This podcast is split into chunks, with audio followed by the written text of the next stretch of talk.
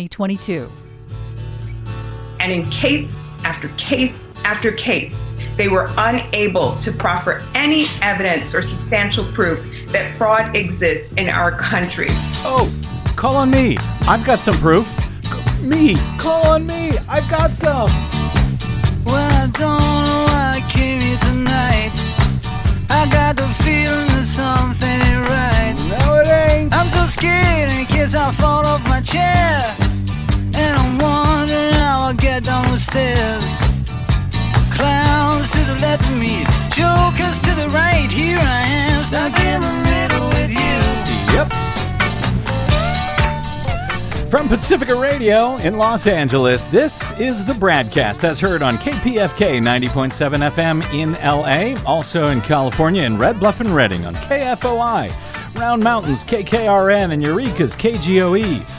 Up in Oregon on the Central Coast on KYAQ, Cottage Grove's KSO, Eugene's KEPW, in Lancaster, Pennsylvania on WLRI, Maui, Hawaii's KAKU, Columbus, Ohio's WGRN, in Palenville, New York on WLPP, Rochester, New York's WRFZ, down in New Orleans on WHIV, out in Gallup, New Mexico on KNIZ, Concord, New Hampshire's WNHN, Fayetteville, Arkansas's KPSQ, in Seattle on KODX, Janesville, Wisconsin's WADR, and Minneapolis, St. Paul's AM 950 KTNF. We also stream coast to coast and around the globe every day for your listening convenience on the internets on the Progressive Voices channel, Netroots Radio, Radio for Humans, FYI Nation, NicoleSandler.com, Radio Free Brooklyn, Workforce Rising, No Lies Radio, Verdant Square Radio, and Detour Talk. Blanketing Planet Earth five days a week. I'm Brad Friedman, your friendly investigative blogger, journalist, troublemaker, muckraker, and all around swell fellow says me from bradblog.com. Thank you very much for joining us today for another thrilling edition of the Bradcast. Longtime listeners to this show and readers of bradblog.com may not be surprised to hear about the huge election fraud scandal now rocking the Republican Party of Michigan. Well, they might be surprised to hear about it because it has not gotten a lot of coverage. But once they hear about it, they won't be surprised that it's actually happening in Michigan. A little nuance there, but yes. Uh, hi, Desi Doyen. Hi. If you have not yet heard about uh, this scandal or the many years of similar scandals for the Michigan GOP, please do stay tuned. I will tell all shortly. But first up today, very quickly, uh, as primary voters are heading to the polls in Alabama, Arkansas, Georgia, and also Texas, where there are some critical runoff elections, I am happy to report, at least so far today, that I'm not finding major voting problems for voters in any of those four states, other than, of course, a few in. Take a guess. I was going to say Texas. Nope, Georgia.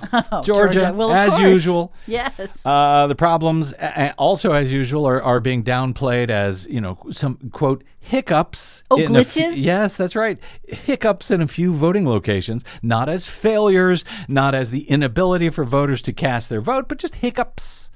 That, according to the Atlanta Journal Constitution, happily, at least so far, the probs do not seem to be particularly widespread as far as I can tell. AJC reports at least four voting locations opened late on Tuesday morning generally because of difficulties setting up the state's complicated voting equipment, according to Secretary of State Brad Raffensperger, who chose that complicated voting equipment and forced every voter in the state to use it at the polls. Judges could end up ordering those precincts in Fulton, Bibb, and Chatham counties, all heavily Democratic leaning counties, by the way, uh, to stay open a few minutes later to ensure voting opportunities, presuming those voters are able to come back and vote later. Raff- Raffensperger said, What we're seeing is very few lines at Georgia's 2,500 polling places. Well, that's good, given that the state has a new law this year barring anybody from giving food or water to those waiting online to vote. That same law, SB 202, uh, bars media and the public from taking photos inside of polling places or telling anyone other than election officials if they observe problems during the tallying of ballots. So, by way of full disclosure, I am a named plaintiff in a lawsuit representing media, a lawsuit filed by the Coalition of Good Governance against several provisions in that law, SB 202. So far, only the measures blocking observation and photos by the public and the media and so forth, the part of the law that I'm suing against, uh, so far, those are the only ones who have been put on hold by a federal judge. So I'm a winner. Uh, anyway, the other suppressive measures are still in place uh, for the first time during these uh, midterm primaries, I believe. In Fulton County, that's Atlanta, voting was reportedly running mostly smoothly, says the AJC, at almost all of the county's 250 polling sites. In part thanks to the 91,000 voters who cast their ballots during the three weeks of early voting that, according to the uh, election director there, even though Republicans have been working hard to limit or restrict early voting, and that, of course, is why, because it makes voting much easier for the bigger crowds on election day. Uh, also, two polling places opened about 20 to 30 minutes late. Some unverifiable voting systems across the state were not working at all because of problems with their batteries, but poll workers said they had enough functioning touchscreen machines to avoid delays. Uh, at one church, uh, voters had to wait for 40 minutes in line on Tuesday morning for some reason. Older voters were carried from a parking lot to the front door. Elderly voters were then allowed to go to the front of the line, which is thoughtful. Hopefully, it's still legal in Georgia. Uh, but so far, at least, not too many problems being reported that I have been able to find uh, so that's good. Uh, I've yet to hear about any problems in the other states that are holding elections on Tuesday. Uh, as you know, however, sometimes it takes some time for that to come out. We will keep our eyes on that in case uh, problems come to light in the coming days. The primary in Georgia will, of course, determine Republican and Democratic nominees for governor, U.S. Senate closely watched campaigns for Secretary of State, hi, Brad Raffensperger, Congress, Lieutenant Governor, uh, and other statewide offices. Several of those races are particularly contentious, particularly on the GOP side.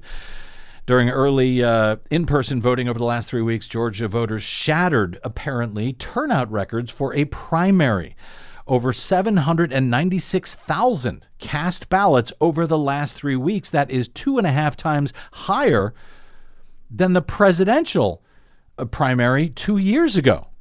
So, more early votes than happened two years ago for a presidential race.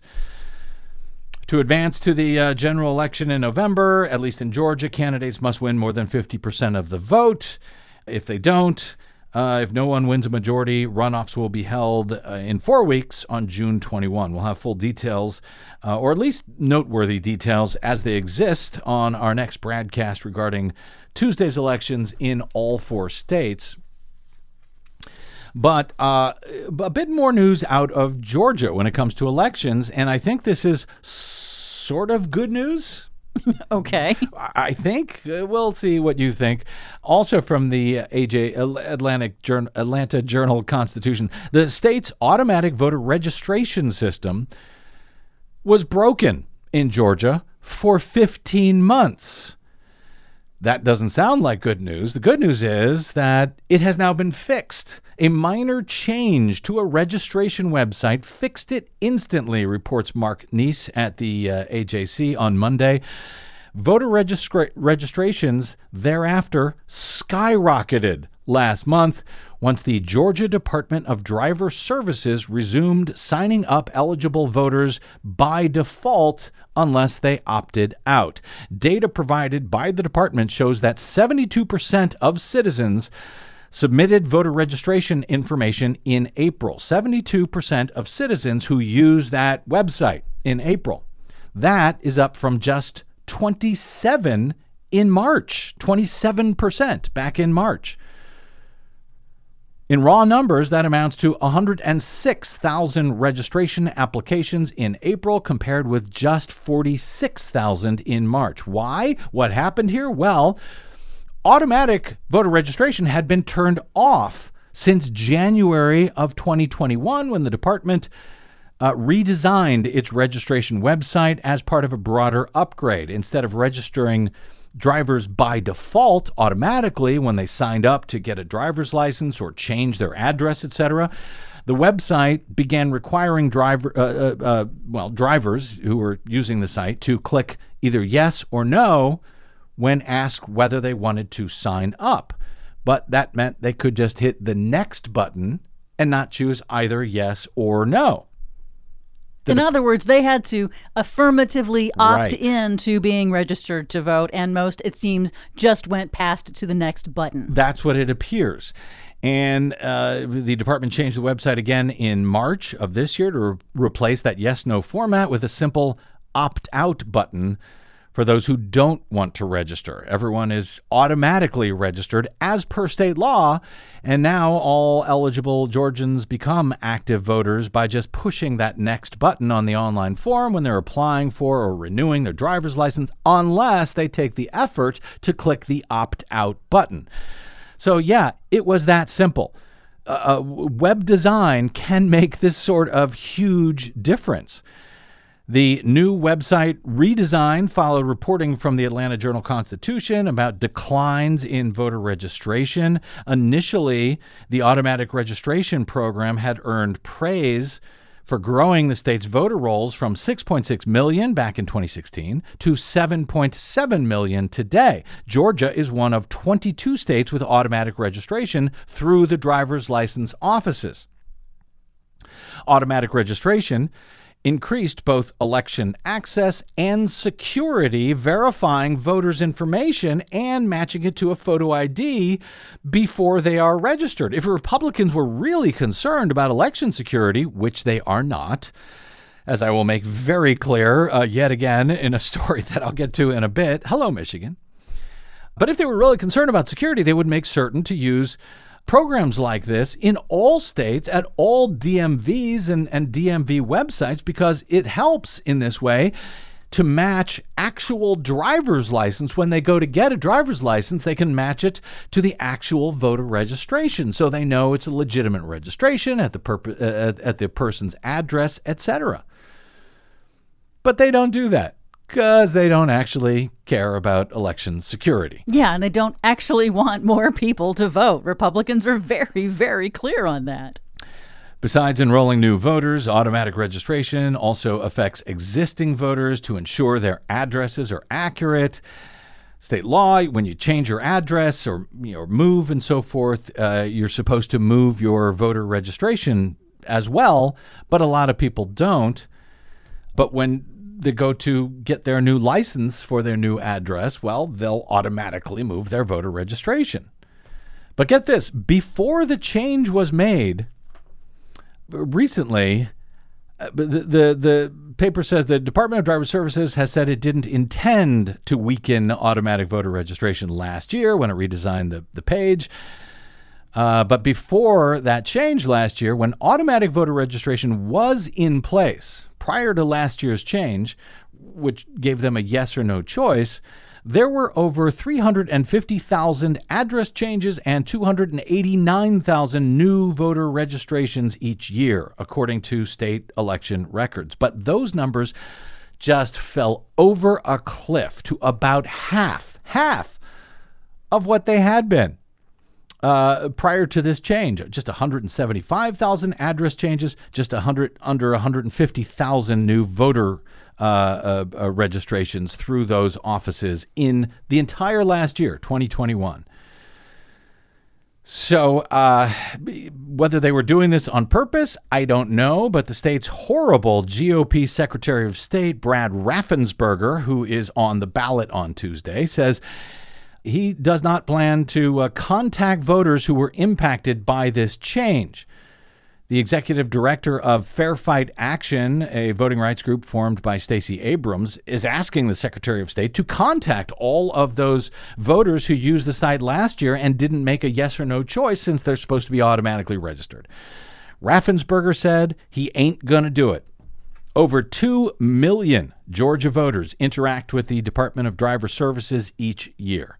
So that's the uh, Brad Raffensperger, the Georgia Secretary of State, that many Democrats ridiculously regard as some sort of hero simply because he refused to help Donald Trump steal the 2020 election back when Trump threatened him on that infamously recorded phone call if he didn't, quote, find just exactly enough votes to steal the state of Georgia for Trump over Biden, uh, who actually won the state by about 12,000 votes or so. Georgia implemented this automatic voter registration back in 2016 under the administration of Republican officials at the time, including Governor Brian Kemp, now Governor Brian Kemp, then Secretary of State Brian Kemp. Who was overseeing his own election to become governor.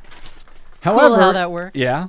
However, uh, Raffensperger, who is overseeing his own election uh, on Tuesday as Secretary of State to try to get the Republican nomination, uh, Raffensperger uh, recently said he supports legislation that would end automatic voter registration because, of course, he does. Because why? Well, because it works. It makes democracy better. It registers more people. It makes the registration rolls more accurate. And all of that, of course, is a big problem for Republicans in Georgia and, frankly, everywhere around the country. During a recent debate, Raffensperger, uh, who's debating, who was debating a Trump-endorsed election denialist opponent in the GOP primary for Secretary of State, Raffensperger said, "quote." People should be asked the question to have a choice. Would you like to be registered or would you not? And then we would respond yes or no. He said that would be the update that we should have, and the General Assembly should pass that. Even though we have just learned that it prevents tens of thousands of voters from registering at all or even keeping the registration rolls accurate. That's what the update did in Georgia over the past year. It cut voter registration in half. As apparently Raffensperger, the state's chief election official, wants to see made permanent in the state, in the peach state. What a peach. If automatic registration were eliminated, uh, eliminated there, supporters say fewer new voters and new Georgia residents would be signed up to vote and address information for existing voters would become less accurate. But of course, Republicans are in favor of that as well. They want inaccurate rolls so they can later pretend there is massive fraud being committed by Democrats. That requires even more restrictions on the right to vote. If Republicans actually cared about any of this, if they actually cared about fraud and secure elections, they wouldn't keep getting caught committing it, as has once again happened in a massive election fraud scandal now coming to light in the great state of Michigan. That story, a story of not just massive election fraud in Michigan, but massive GOP election fraud in Michigan for years, that's next up today. And we've got our latest Green News report thereafter as well. Yep. That's all ahead on today's BradCast. I'm Brad Friedman. Don't touch that dial.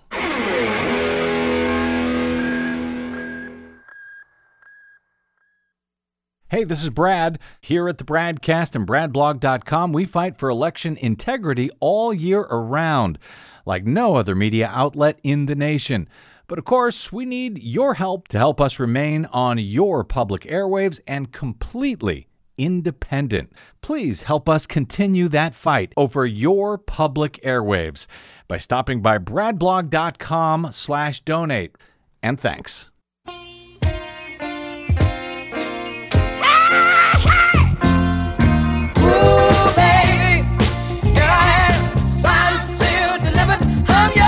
Uh huh. Welcome back to the Bradcast.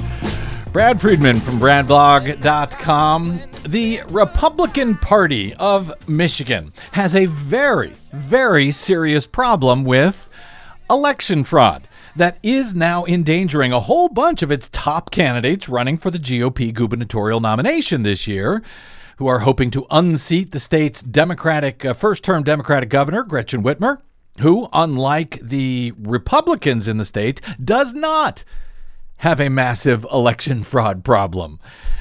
This uh, problem is unfortunately anything but new for Michigan Republicans. As I reported at bradblog.com way back in 2012, 10 years ago, Desi Wow, Doyen. 2012.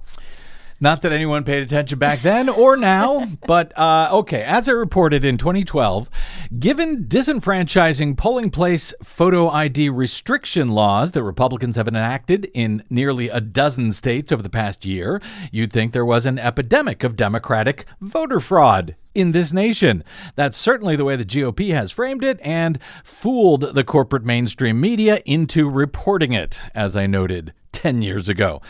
As it turns out, I wrote, not only is there no such epidemic of Democratic voter fraud, but the opposite is true. Over the past year, I reported very high profile Republicans, including that year's presumed standard bearer, Michigan's Michigan's former governor Mitt Romney.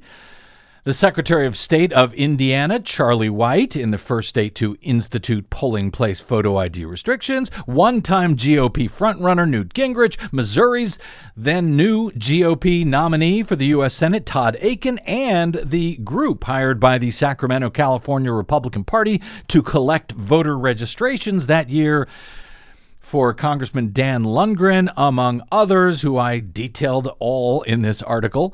Uh, all of them had each been revealed as having committed or participated in election fraud. Both voter registration fraud and actual voter fraud in state after state, as I detailed at the time. Before going on to ask, uh, should we be really surprised then to learn that four aides to former longshot GOP presidential candidate at the time and U.S. House Congressman Thaddeus McCotter, representative of Michigan's 11th congressional district and one of its uh, most Republican districts, by the way, were indicted the day before I wrote this article 10 years ago on dozens of criminal, felony, and misdemeanor election fraud charges for having turned in over 1,500 forged and falsified signatures in a quote, blatant and quote, disgraceful attempt to qualify the congressman for this year's ballot. For that year's ballot, back in 2012, those quotes were actually at the time from the state's Republican Attorney General. That's how he described these crimes in Michigan in 2012. The uh, charges were filed by Michigan's Attorney General against McCotter staffers Don Yowchuang, Paul Seewald, Mary Melissa Turnbull, and Lorraine O'Brady. According to the Detroit Free Press at the time, quote, most of the charges were filed against McCotter's deputy district director, Don Yowchuang, and district director Paul Seewald. One of them faced 17 charges, 11 felonies, and six misdemeanors. The other 10 felonies and 9 misdemeanors. In all, the four were indicted on 12 felony and 21 misdemeanor election fraud related charges back in 2012. The investigators' report at the time detailed each of the hundreds of fraudulent signatures and petitions that were submitted by these four aides on McCotter's behalf as they described, quote, uh, that they, quote, revealed that the petition collection efforts were carried out by a dysfunctional congressional staff that had completely lost its moral compass. The investigators found at the time that the Republican staffers, quote, function in a culture completely indifferent to the requirements of law and with the arrogant attitude that the rules simply did not apply to them. Well, that sounds about right, doesn't it? Sadly, yes. Still, 10 years later, it sounds about right. Uh, though, quote, at the time, quote, fraudulent nominating petitions were submitted for the 2012 elections cycle, the report concluded. Perhaps even more disturbing is the fact that evidence indicates similar fraudulent petition schemes were used in prior elections. So even by 2012, 10 years ago, this was a problem for Michigan Republicans, but for even longer than that, going back even before 2012. After the fraudulent signatures were discovered, I reported at the time, there were not enough left for McCotter to qualify for that year's ballot. Amazingly, in that case, just 1,000 valid, valid signatures were needed. to put him on the ballot, but after the fraudulent ones were tossed, just 244 not fraudulent signatures were left. When the Republican election fraud was first revealed, McCotter suggested he would run as a write in candidate, but then he ended up resigning from the U.S. House and announced he would not be seeking re election. Of course, that was a long time ago, back when Republican House members had shame. Mm, not much. As I said, he ended up running, trying to run for president. Oh, thereafter. that's right. I forgot. As the AlterNet reported at the time in covering the uh, felony indictments of the McCotter staffers, quote, a Republican congressman and his, quote, dysfunctional staffers are now Exhibit A for election fraud in Michigan. There is not a single Democrat involved.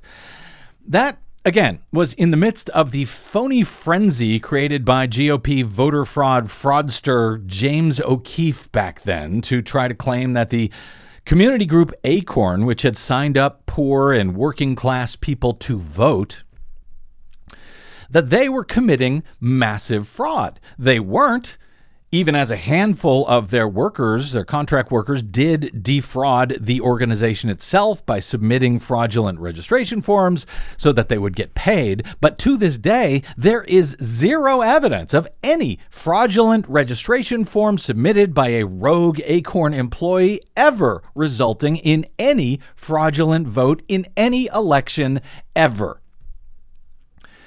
Nonetheless, the group was put out of business back then thanks to the phony, fake, deceptively edited Acorn Pimp hoax videos created by O'Keefe, distributed by the Republican propaganda site Breitbart News and Fox News and all the rest. But at the very same time, dozens of criminal charges, actual criminal charges, were filed against uh, you know, four top staffers working for a sitting Republican U.S. congressman from Michigan. That was 10 years ago. You think the Michigan GOP might have learned something from that way back then, but apparently what they learned is that election fraud to place candidates on the ballot is just fine, I guess. We'll move the clock forward now up to this year just over three weeks ago, as signature petitions were turned in at the end of last month for a bevy of Republican candidates in Michigan hoping to get on this year's midterm primary ballot. Michigan's primary, by the way, is on August 2nd. As reported by NBC News at the time, really to little notice elsewhere, frankly, Michigan Democrats formally accused Republican candidates for governor of submitting, yes, forged signatures to get on the state's primary ballot. Well, that sounds familiar, doesn't it? In a trio of complaints, attorneys working with the state Democratic Party said they found problems with the nominating petitions filed by former Detroit police chief James Craig businessman Perry Johnson, and a right wing commentator named Tudor Dixon. Enough uh, fraudulent signatures to disqualify all three from the August 2nd primary, they argued back in late April. Fraudulent signatures were the chief complaint for Craig's and Johnson's petition, while a paperwork error was the central focus of the Dixon complaint. Ten Republicans have lined up for the chance to run against first term Democratic Governor Gretchen Whitmer in November. Michigan Democratic Party Chair Lavora Barnes called for a review in April of all the nominating petitions of Republican gubernatorial candidates. In a statement at the time, Barnes charged, quote, the extensive evidence of fraud and forgery found throughout the nominating petitions submitted by James Craig, Tudor Dixon, and Perry Johnson indicate not only their irresponsible campaigns are grossly negligent, but that they are not capable of being accountable leaders.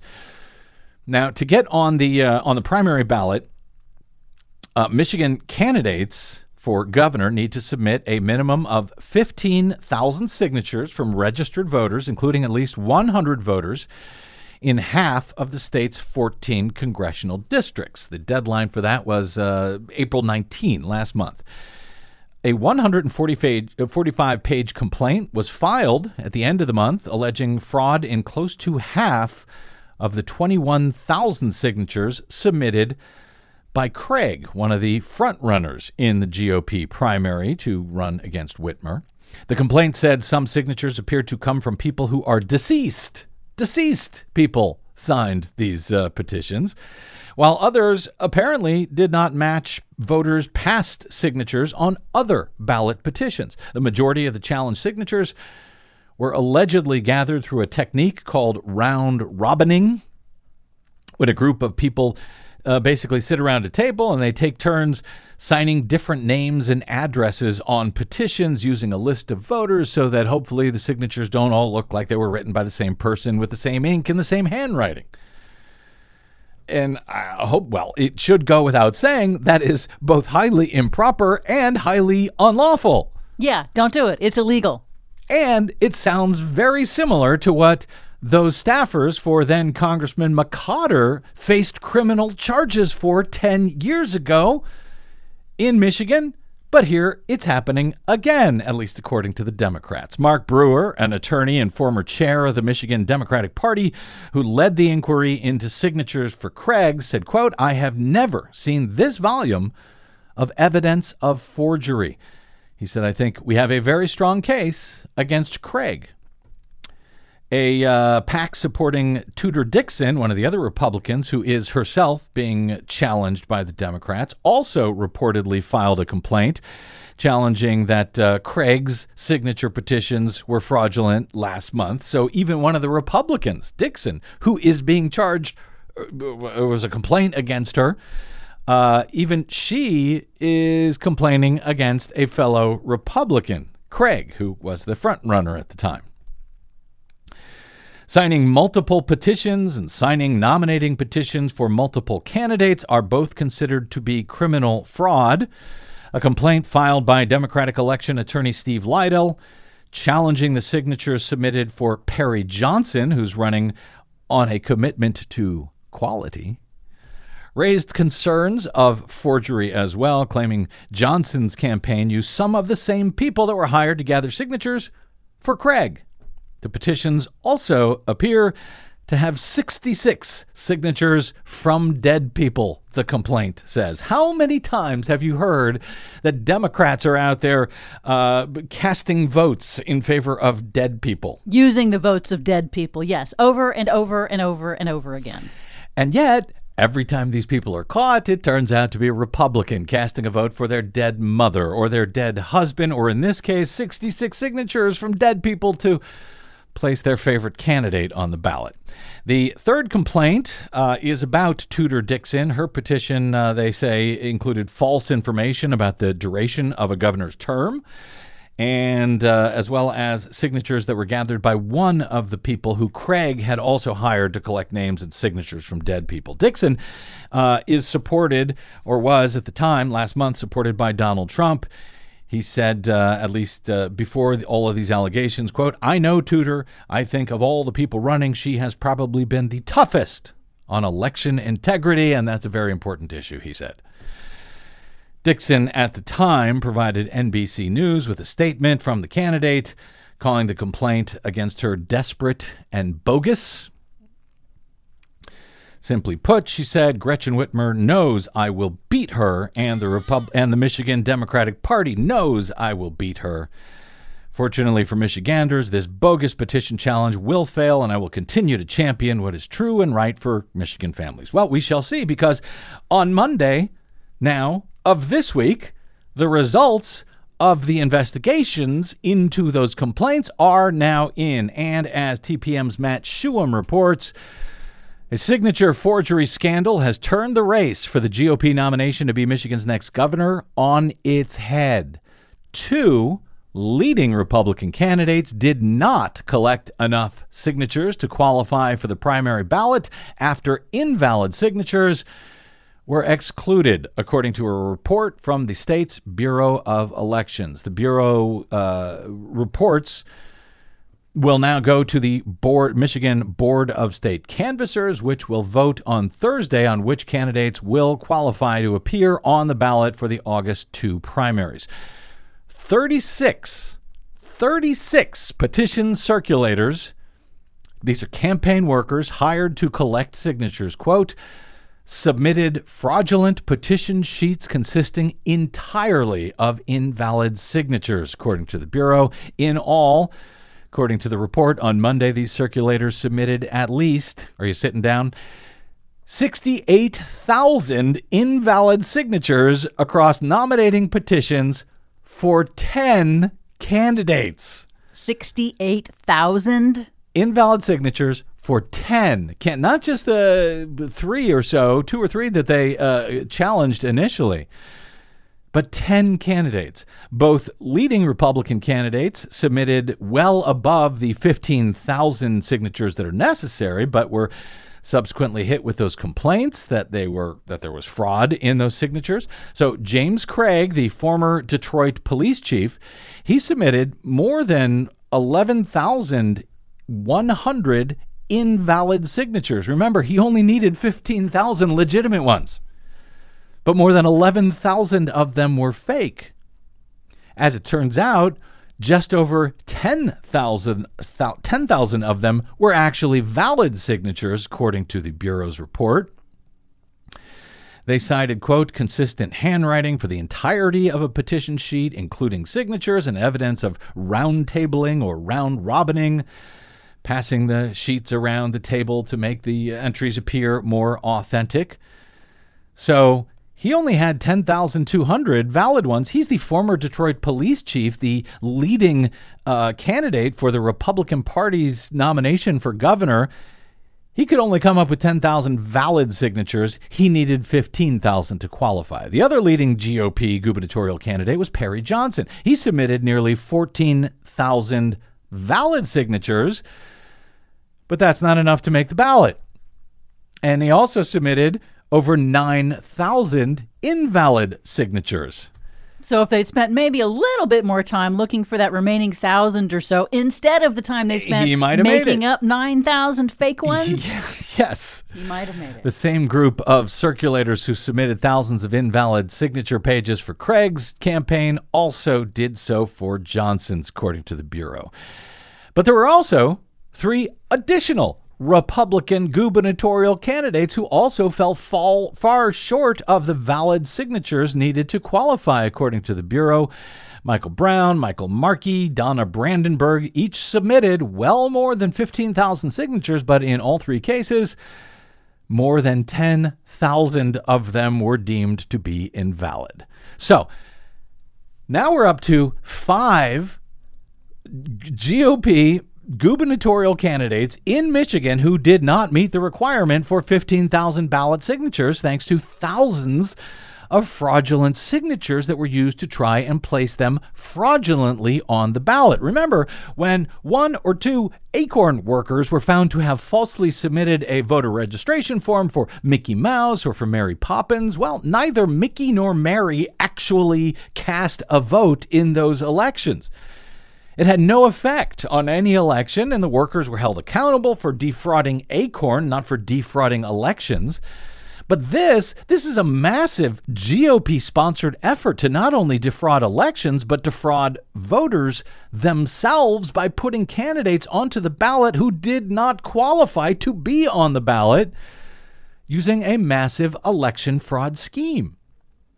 And if you're only hearing about this now, you may want to ask your friendly local Democrat what the hell they are doing other than talking about this this all new attempt by Republicans to defraud American elections. Because I guarantee you had the situations been reversed here and this had been Democrats caught doing this, boy, you would hear nothing else other than this day after day, minute after minute, hour after hour on all of the right wing media outlets. Now, the ultimate decision on the uh, candidate's qualifications for office is actually not up to the Bureau of Elections, is up to the Michigan Board of State Canvassers. That's made up of two Democrats and two Republicans. They're set to meet on Thursday of this week when, as I understand it, candidates will have to receive a majority of votes from the panel to qualify for the ballot. So they will need at least three votes to qualify, meaning even if the two Republican members of the board are completely corrupt and they decide to vote in favor of the candidates who committed this fraud, it will not be enough to qualify for the ballot. They need to get at least one uh, vote from one of the Democrats. If the board heeds the Bureau of Elections report and disqualifies five out of 10 of the Republican gubernatorial uh, contenders, well, guess what? Good news. Tudor Dixon. Uh, this could open the door for her. She, by the way, has denied that Joe Biden won the Michigan uh, election in 2020 and on Monday received the endorsement of the wealthy DeVos family Michigan's most influential kingmakers. Dixon, notably, is also the only candidate to receive a shout out in this contest at Donald Trump's rally in Michigan last month, where he has yet to, he hasn't endorsed her yet, but he called her fantastic and brilliant. And as far as I can tell, she didn't have enough invalid signatures to disqualify her from the ballot. So, depending on how things go on Thursday, she may immediately become the front runner for the Amazing. GOP gubernatorial nomination. Amazing.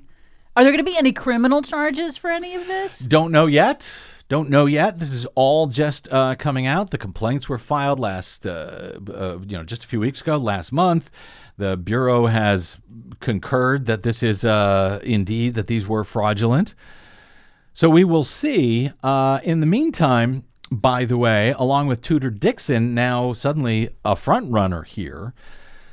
Uh, last month, um, the uh, at the there's a GOP uh, gubernatorial nomination in Michigan for some of the other uh, officials on the ballot.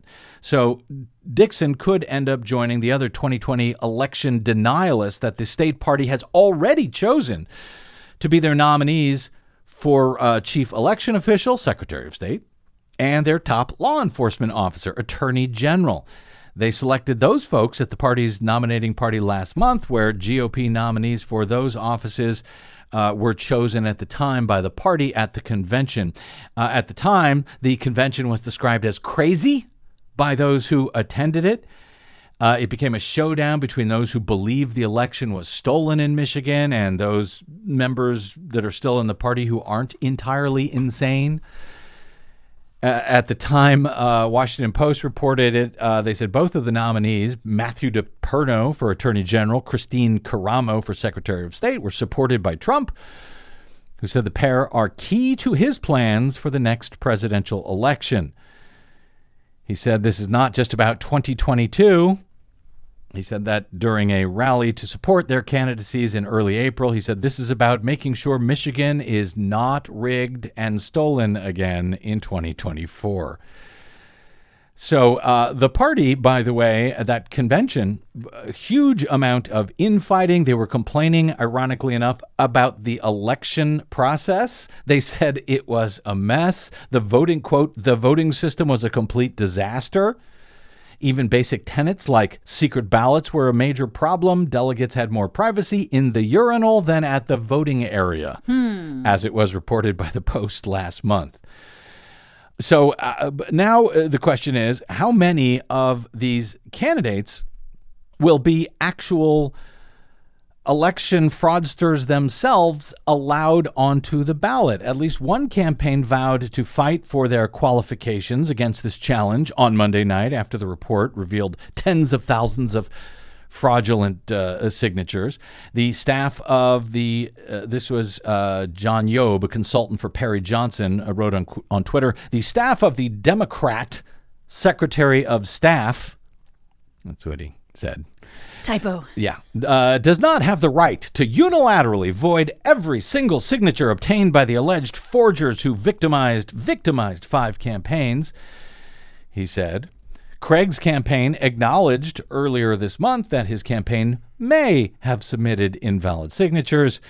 One of his attorneys told the Detroit Free Press, quote, the allegation that a handful of circulators defrauded the Craig campaign and Michigan voters is troubling, but the proof will ultimately be found in a careful comparison between petition and qualified voter file signatures. Well, that careful comparison has now happened, and it has now determined that his candidate submitted 11,100 invalid signatures of the 15,000 needed to qualify. Yeah, maybe he's got big hands. I don't know. That's a pretty big handful. Uh, Mark Brewer, the attorney and former chair of the Michigan Democratic Party who filed the original complaint against Craig, told TPM on Monday before the results of the probe were announced, quote, I've been practicing election law in this state since the 1980s, and I have never seen forgery on this scale. Now, again, the findings announced Monday do not automatically disqualify these people. That'll be up to the four member Board of State Canvassers, which is the same body, you may recall, that was subject to then President Donald Trump's pressure campaign in 2020 when ah, he yes. remember them when he attempted to convince them to not affirm Joe Biden's victory in the state.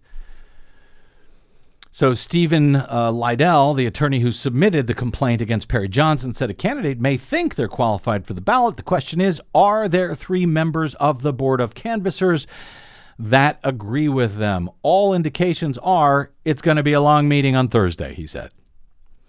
One Republican board member, Norman Shinkle, uh, had abstained from the uh, certification vote back in 2020. The other Republican, voted to certify Biden's win. He was subsequently not renominated to that board by the Republican Party. He was replaced by a guy named Tony Daunt. As it turns out, uh, putting Tony, Tony Daunt on that board may not have been a very good idea. Last month, following the quote, crazy Michigan State GOP convention, the Washington Post uh, noted, uh, you know, when the Republicans nominated the two election deniers for Secretary of State and Attorney General, Daunt resigned from the party's executive committee and issued a blistering resignation letter charging among other things quote republicans should be poised for tremendous gains across the country but not here in michigan not now his letter slammed the party for what he described as excessive fealty to Trump and to the cause of proving supposed fraud in the 2020 election. Quote, uh, feckless, cowardly party leaders, he said, have made the elections here in Michigan a test of who is the most cravenly loyal to Donald Trump and litigating the results of the 2020 cycle. Earlier this month, Daunt told Bridge, Michigan, quote, whether I agree with the candidates, whether I disagree with the candidates, if they haven't met the requirements of the law, then they're not fit to run for office or to have ballot access. Not a good sign for those Republicans. The board's other Republican, Norm Shinkle, who abstained uh, back in 2020, uh, he said earlier this month, referring to the circulators accused of this of these forgeries, "quote I just hope they go to prison so they learn a lesson."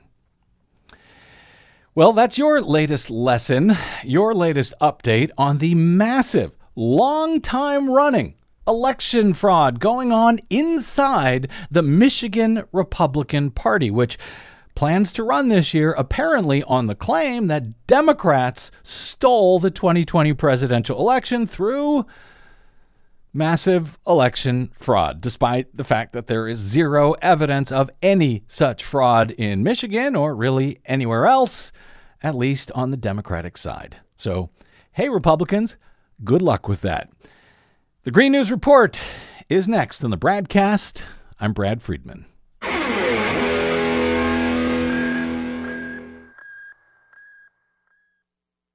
The BradCast and the Green News Report are 100% independent, 100% listener supported. But we can't do it alone. We need you. Please help us bring real facts to listeners at independent stations around the nation. Please drop by bradblog.com slash donate. That's bradblog.com slash donate. And thanks.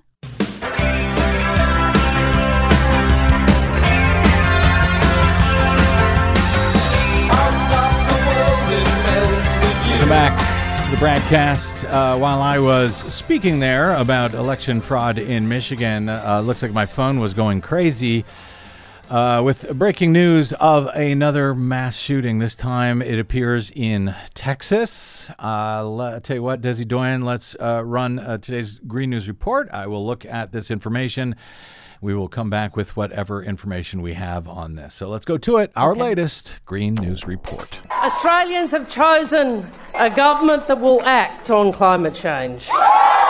Big win for climate and living things in Australia's national elections. Global warming made record South Asia heatwave more likely and much worse. Plus, grid regulator warns most of the U.S. is at risk of blackouts this summer. Oh, fantastic. All of those stories and more straight ahead from BradBlog.com. I'm Brad Friedman. And I'm Desi Doyen. Stand by for six minutes of independent green news, politics, analysis, and snarky comment. Oh, beautiful for smoggy skies, insecticided grain, for strip mined mountains, majesty above the asphalt plain. America, America, man sheds his waste on thee and hides the pines with billboard signs from sea to oily sea. Thank you, George Carlin. You are missed. This is your Green News Report.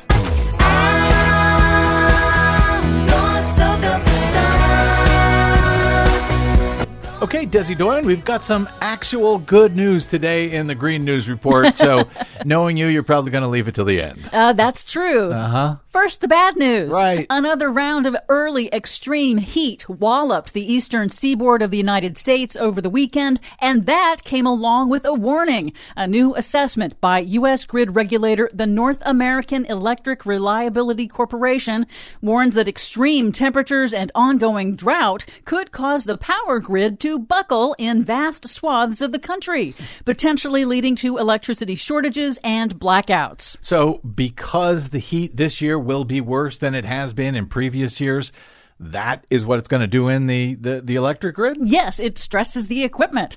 And the assessment blames climate change because NOAA has forecast a hotter than average summer for the U.S. this mm. year. That will strain equipment and because drought conditions threaten water supplies that are used to cool off thermal power plants across the Midwest. So keep that in mind. Now is a great time to get prepared. Yeah, good luck. Russia is again using energy as a weapon. Russia shut off natural gas deliveries to Finland over the weekend in retaliation for Finland applying for membership in NATO and because Finland refused Russia's new demand that it now pay in rubles. And I suspect Finland doesn't even care. They do not. Finland's state owned gas wholesaler says it has been preparing for this exact situation since before Russia invaded Ukraine and expects to have ample supply, barring any disruptions in gas transmission, like, say, a cyber attack on a pipeline. Uh oh. The intense months long heat wave that has been gripping India and Pakistan was made 30 times more likely because of man made global warming. That's according to a new assessment by climate scientists at the World Weather Attribution Network. Global warming made the record setting early heat wave in South Asia hotter and 30 times more likely than a similar event would have been in pre industrial times. The heat wave caused at least 90 deaths across India and Pakistan, triggered forest fires and floods from fast melting glaciers in the Himalayas, and stunted India's wheat crop, helping to fuel an emerging global food crisis. The scientists warn that future heat waves will likely be even hotter and occur even more frequently than today unless governments act to curb emissions. And of course, they won't. Some good news a new report by the International Energy Agency finds that global sales of electric cars hit 2 million in the first three months of 2022, not quite double over the same period of last year. But less good news the IEA shows that the U.S. is still playing catch up, still falling behind global EV market leaders China and Europe in expanding battery supply chains and EV manufacturing. Most advanced batteries today are sourced from Asia. And finally, some great news for people and things that live and breathe in Australia, where voters overcame a relentless barrage of climate disinformation from Rupert Murdoch's media empire to oust the conservative Australian government in favor of the left leaning Labor Party that had pledged swift action on climate change to cut Australia's emissions and expand renewable energy. Out is abrasive conservative coal promoting Prime Minister Scott Morrison, who once brandished a lump of coal in Parliament to attack climate policy, and who also pushed expansion of coal mining and exports. Polls show climate was a top concern for voters after a slew of record breaking bushfires and flood disasters since the last election just three years ago. Here's new Labour Prime Minister Anthony Albanese. We have an opportunity now to end the climate wars in Australia.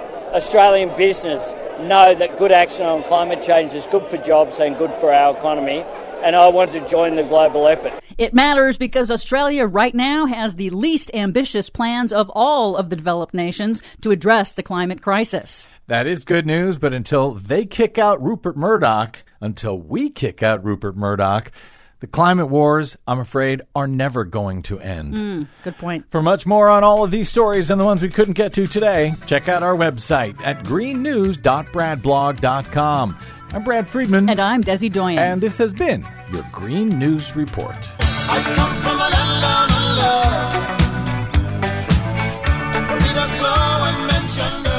Okay, thank you very much, Desi yes. Doyen. And uh, of course, after uh, holding the good news for the end there on uh, the Green News Report, I, uh, which is very good news indeed. But I uh, hate to break it with this uh, terrible news. It appears that an 18-year-old gunman uh, opened fire on Tuesday at a Texas elementary school, uh, killing 14 children, one teacher, and uh, injuring others. The deadly it was the deadliest shooting at a grade school since the uh, attack in Newtown, Connecticut, almost a decade ago.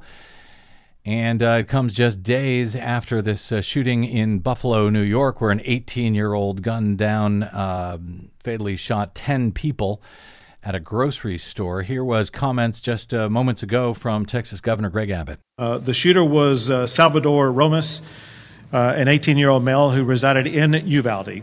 Uh, it's believed that he abandoned his vehicle and entered into uh, the Robb Elementary School in Uvalde with, with, a handgun, and he may have also had a rifle, but that is not yet confirmed according to my most recent report.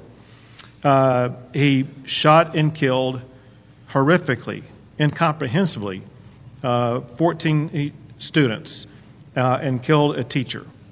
Uh, Mr. Uh, Ramos, the shooter, uh, he is he he himself is deceased and is believed that responding officers killed him.